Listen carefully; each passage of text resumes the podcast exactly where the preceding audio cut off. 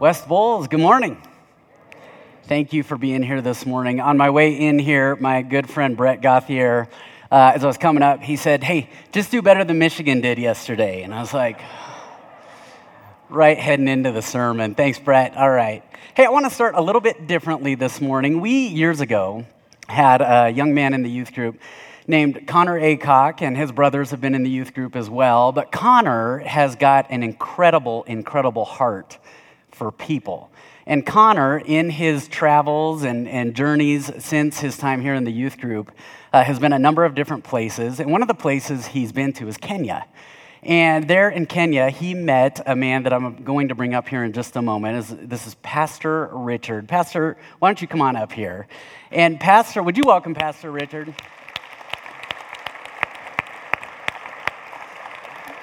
And we're, we're twins. We planned this yeah. today. We did. so, uh, Pastor Richard has what's called Seeds Ministry that he and his wife began in Kenya in response to God nudging them.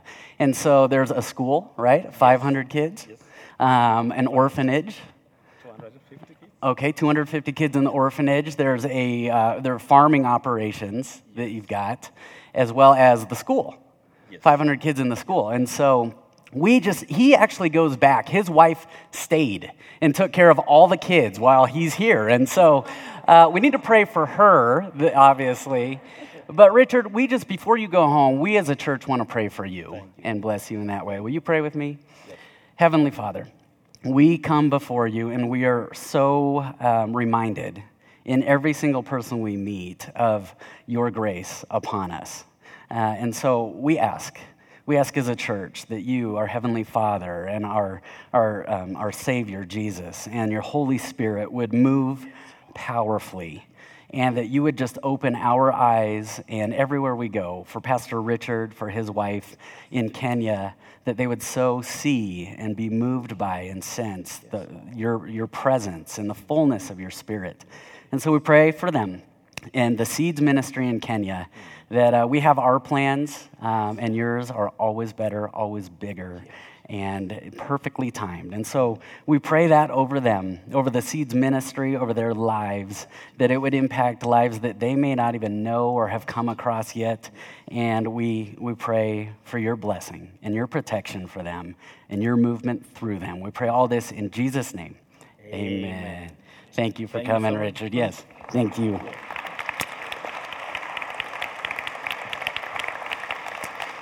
I'd also like to, as we've been talking about, as you just saw in that video, we've been talking about this idea leap, taking a leap. And the whole idea is that we're asking people to take a leap into the church. And in a very real way, there's an opportunity to do something just like that.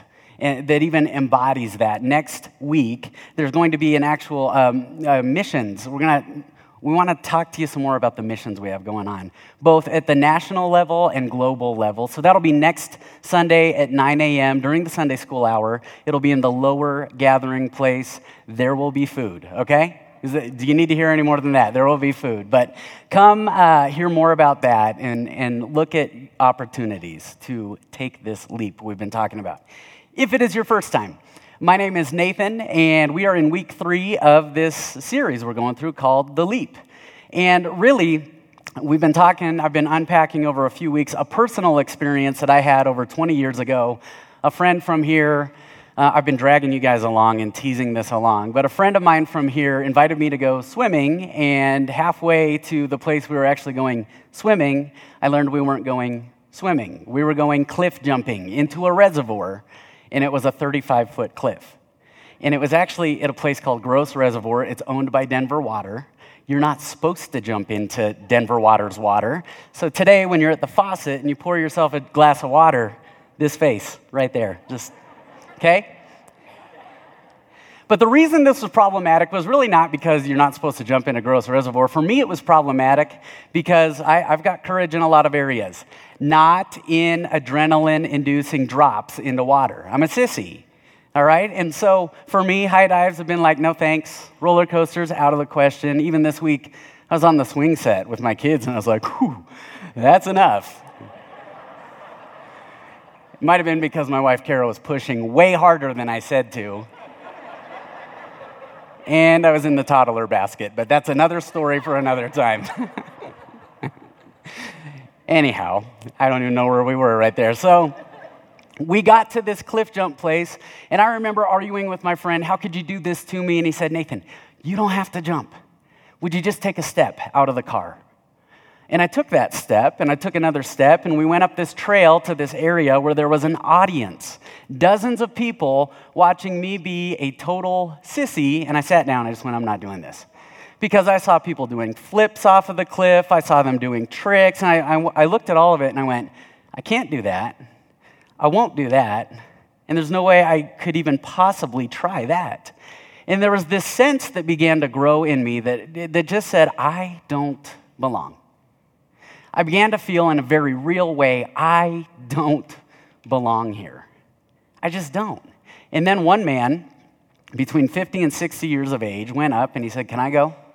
And last week, that was where we left off the story. This guy didn't do a flip, he didn't do a trick, he didn't do anything like that. He did the pencil, right? Right down into the water. And I'm pretty sure it was the loudest cheer that was cheered all day. And I remember thinking, okay, if if that's acceptable, if that's okay, if that is welcome, then maybe, then just maybe. And something beyond my own power lifted me to my feet, and I moved over and got in line. And that story, as I've thought about it, is such a metaphor for what it's like for people to jump into the church. Because when you're in the church, it doesn't feel like a leap, it feels like a step, doesn't it? But there are people outside these walls, or you may even be somebody who still is trying to get used to church. And it feels like a leap, and that's real exciting for some people, and for many people, that is not exciting at all. And so we've been talking about these obstacles, these obstacles both for us and for those outside these walls that are there that keep people from taking a leap into the church because there's baggage and there's pain and there's maybe broken relationships or there's just church people are weird or, or it's just not something that I want to spend my, my Sundays or whenever it meets that time doing. And one of the first obstacles we talked about a couple weeks ago, we looked at something that a man named Solomon said. As he looked at all of human life, he said, We have this tendency to live in our world of one and we, we tend to keep to ourselves. And this idea that really just undergirds this entire series came out that when it comes to the church, a part of is always greater than apart from. A part of is always greater than apart from, both for ourselves and for other people. And then last week, we, we actually looked at the life of Jesus because if the church is the body of Jesus, then maybe we ought to take our cue from Jesus and he came into this culture at a time where it took, you had to be the best of the best to become a disciple of a rabbi.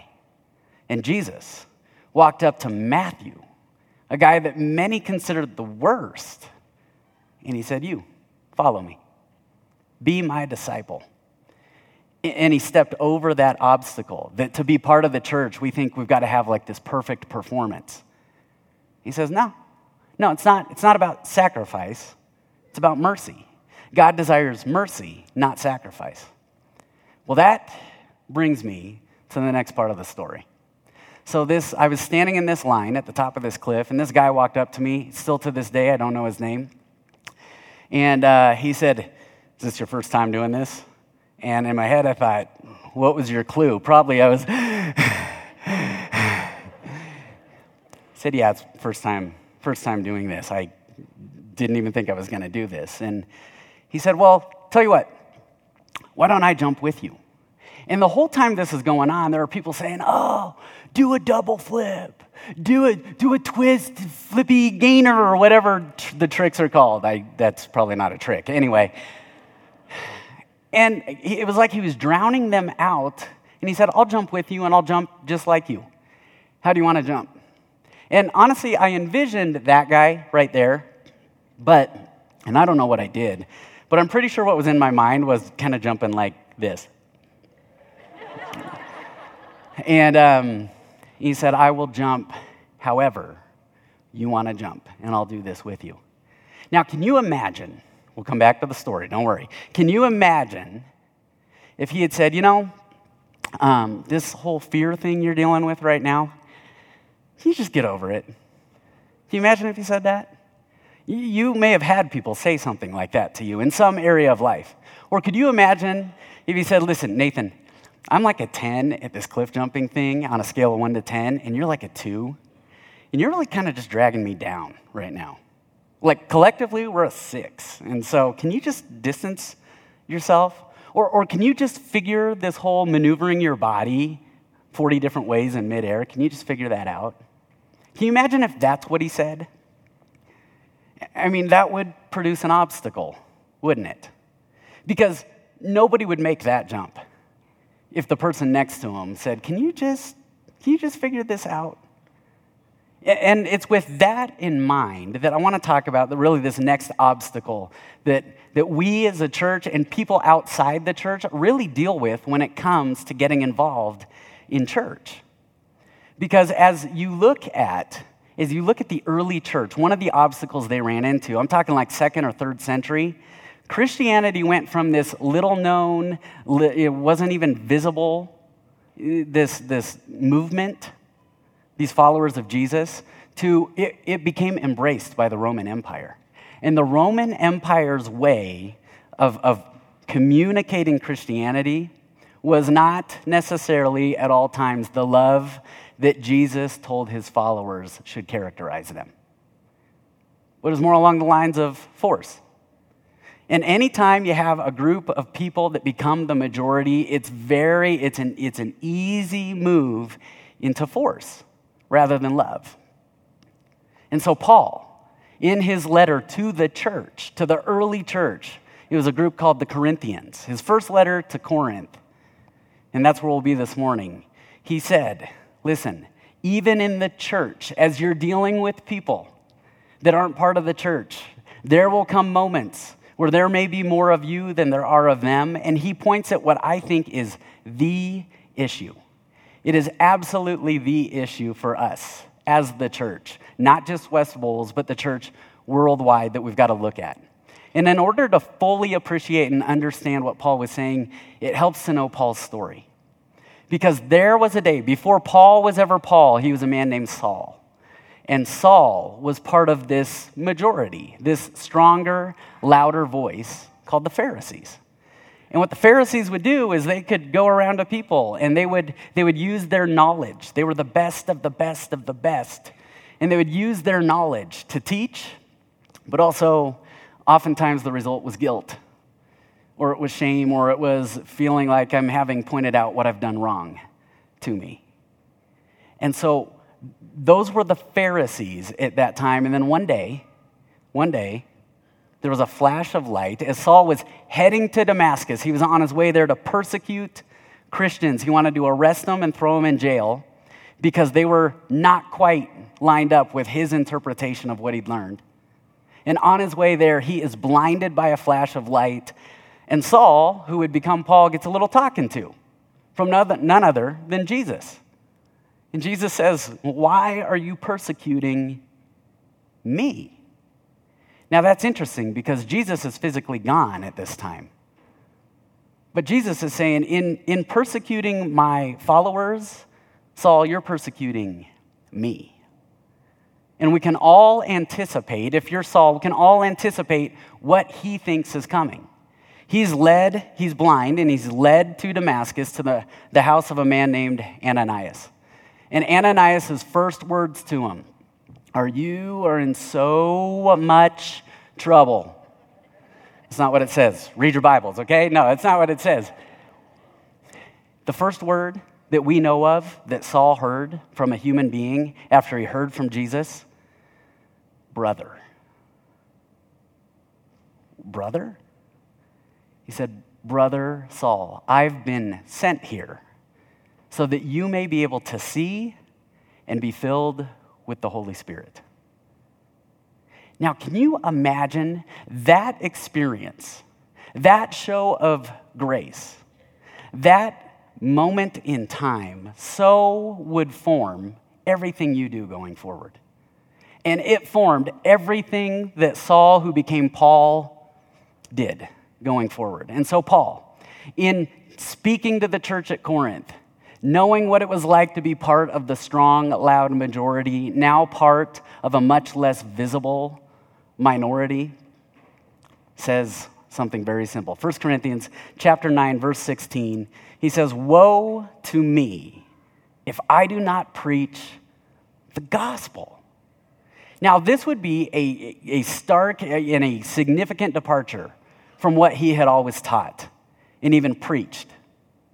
Because for him, before, what it looked like was woe to me if I don't win people over to my way of seeing things and my views. But the gospel, if you've never heard that word before, it literally means good news. It means good news. And who better to communicate good news than somebody who maybe deserved punishment for all that he had done, and yet he received grace? And he received good, great, awesome news. And now he's looking at the church and he's saying, Look, when you come face to face with somebody who's standing at the top of the cliff and they're not sure if they want to take this jump into the church, in getting to know Jesus, if they're not sure, your best move, your best move is not this really crazy, awesome, flippy gainer thing that we talked about earlier. It's not incredible tricks and look what I can do and see it the way I see it.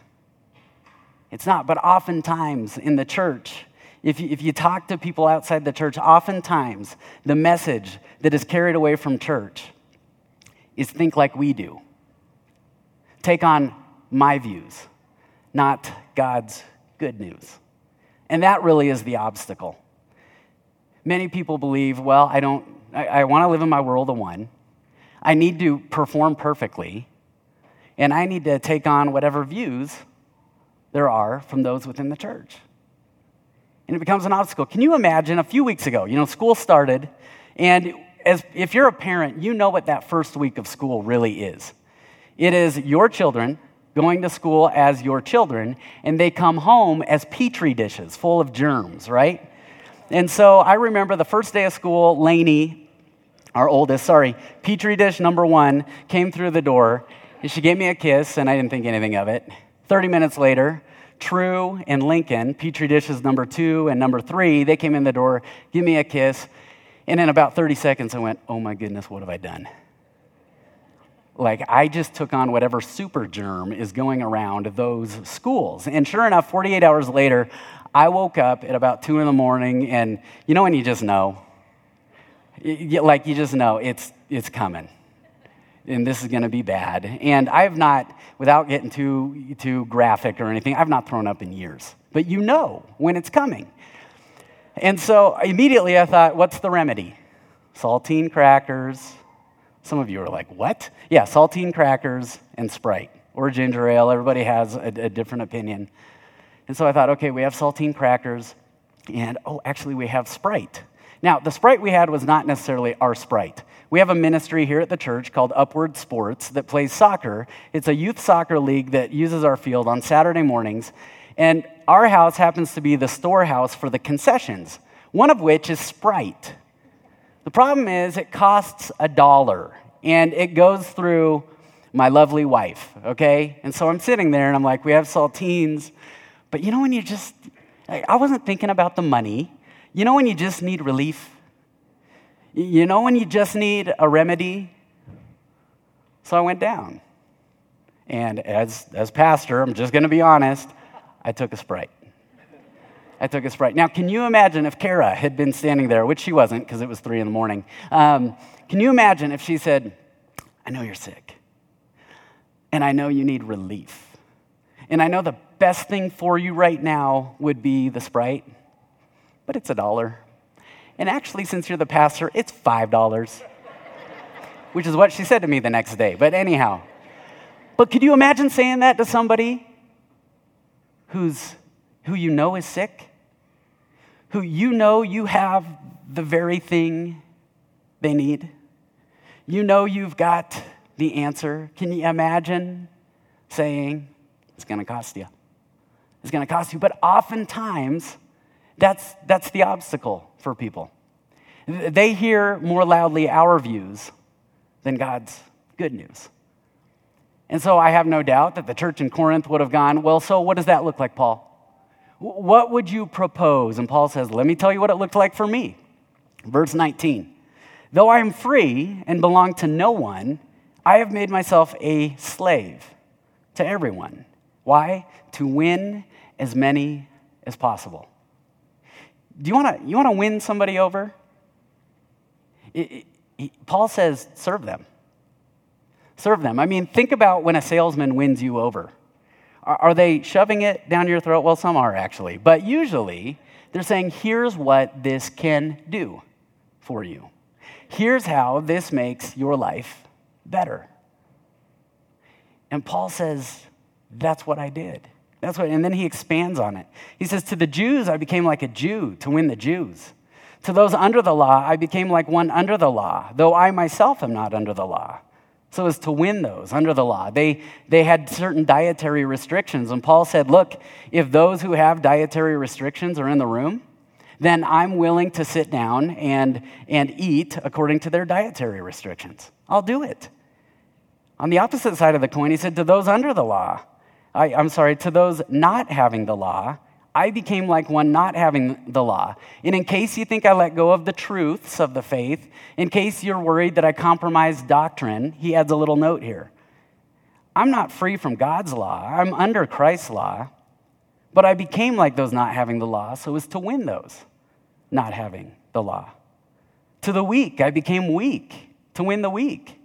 I have become all things to all people so that by all possible means I might save some.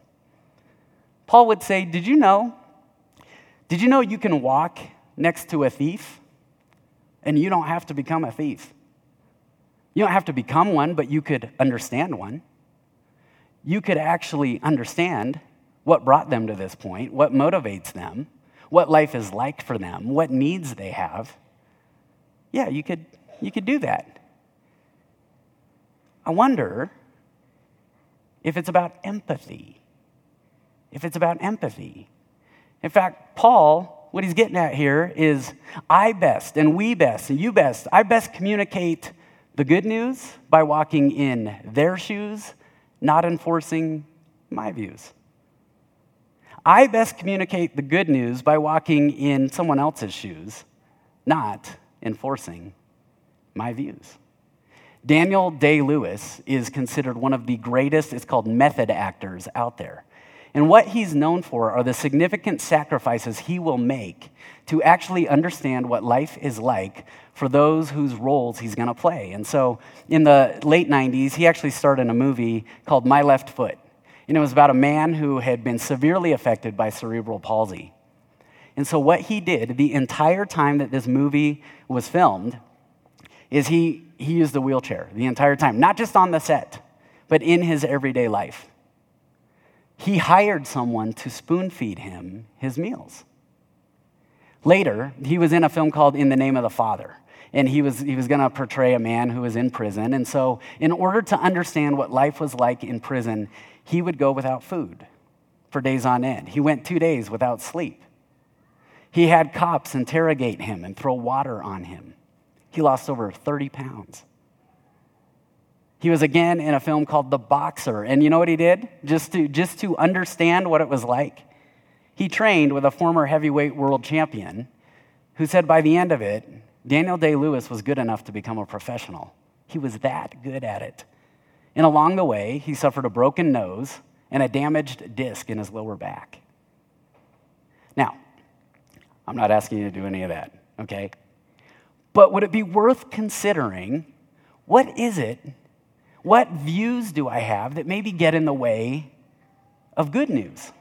Because Paul says, look, I could stand on any of my views, but woe to me if what people get when they walk away from me is anything but God's good news.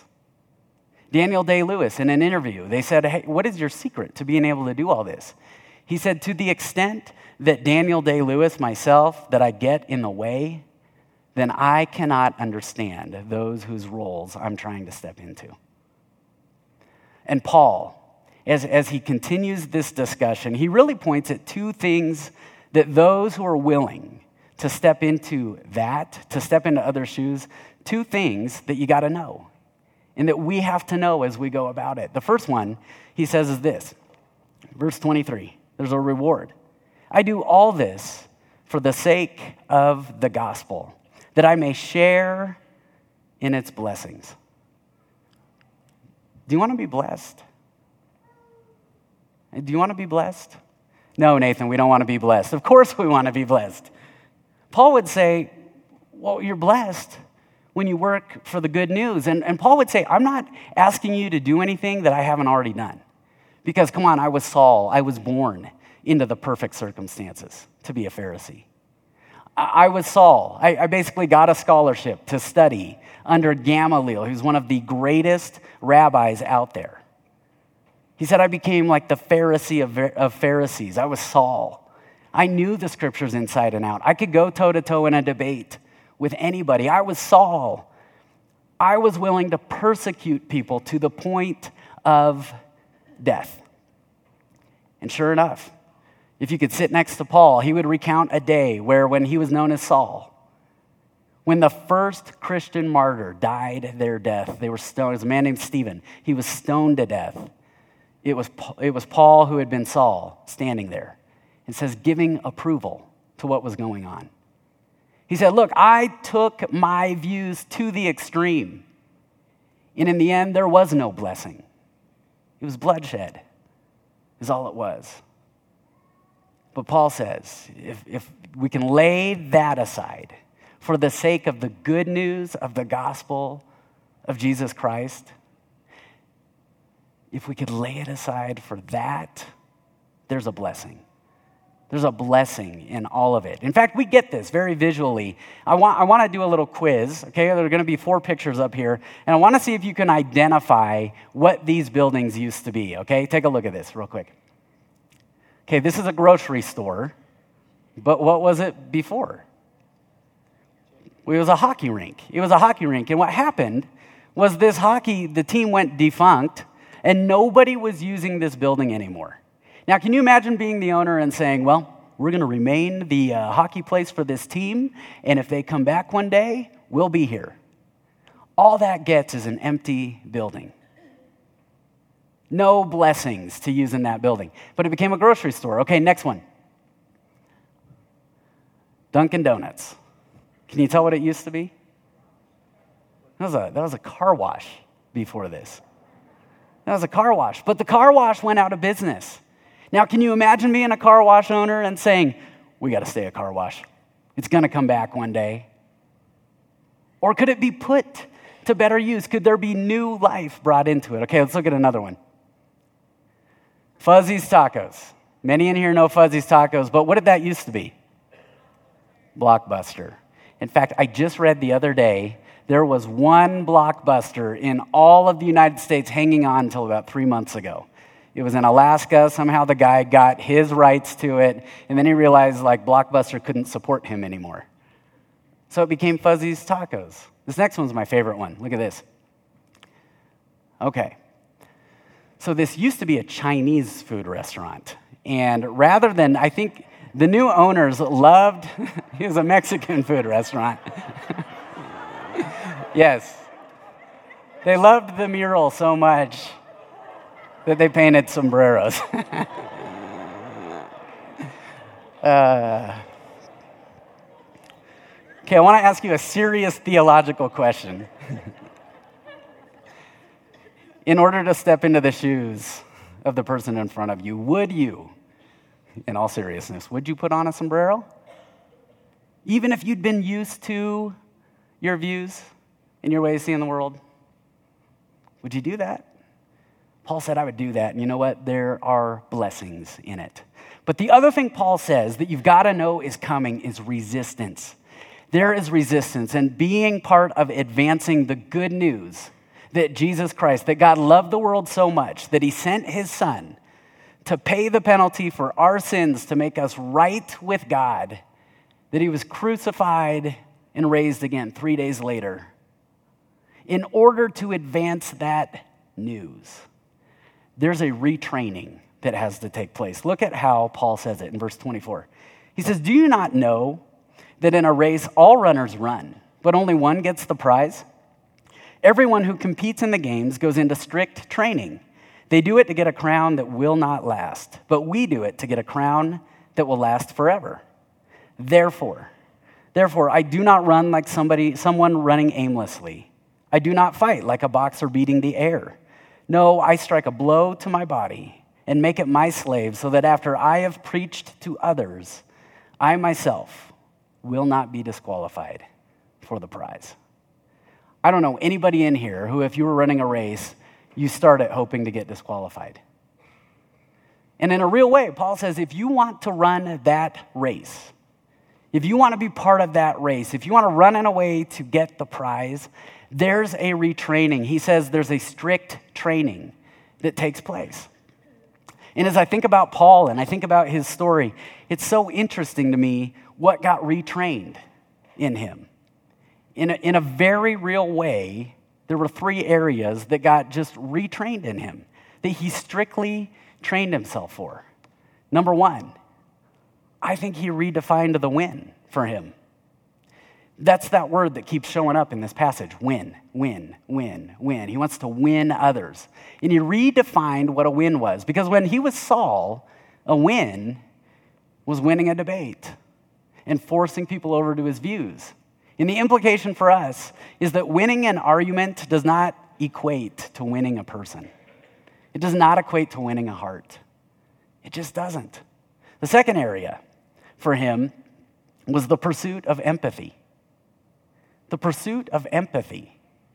It's something that you look at this man who just so callously went after people before Jesus got a hold of his life. he says, but, but to step into their shoes now, I will lay down. I will lay down what I think. Didn't let go of the truths, the doctrine, any of the essentials of the faith, and he was still able to walk next to people. And finally, he paid attention to his intentions. He paid attention to his intentions. In other words, it was no longer, and, it, and it's good for us to pay attention to this, this in ourselves. He no longer said, What can I get? How can I make me the forefront of this? He shifted it. The intention was one singular focus the gospel news of Jesus Christ. He said, I best, we best, the church best communicates the good news by walking in their shoes, not forcing and enforcing our views. I mean, isn't that what God did for us? He is a God full of empathy. I mean, think about it. He, he could have remained in the heavens, and he could have stayed who he is up there. And instead, he literally and I know everybody likes to use the word literally, but literally walked in human shoes in order to embody and give and convey the gospel news of Jesus Christ. And so, as, as I moved forward in that line, with this guy that I still don't know his name next to me, we got to the edge and it's always nice to have somebody next to you because you know what? I would have done this and gone like this and done this and gone like this and just keep doing it. And he said, okay, we're going on three. One, two, three. And I took the leap.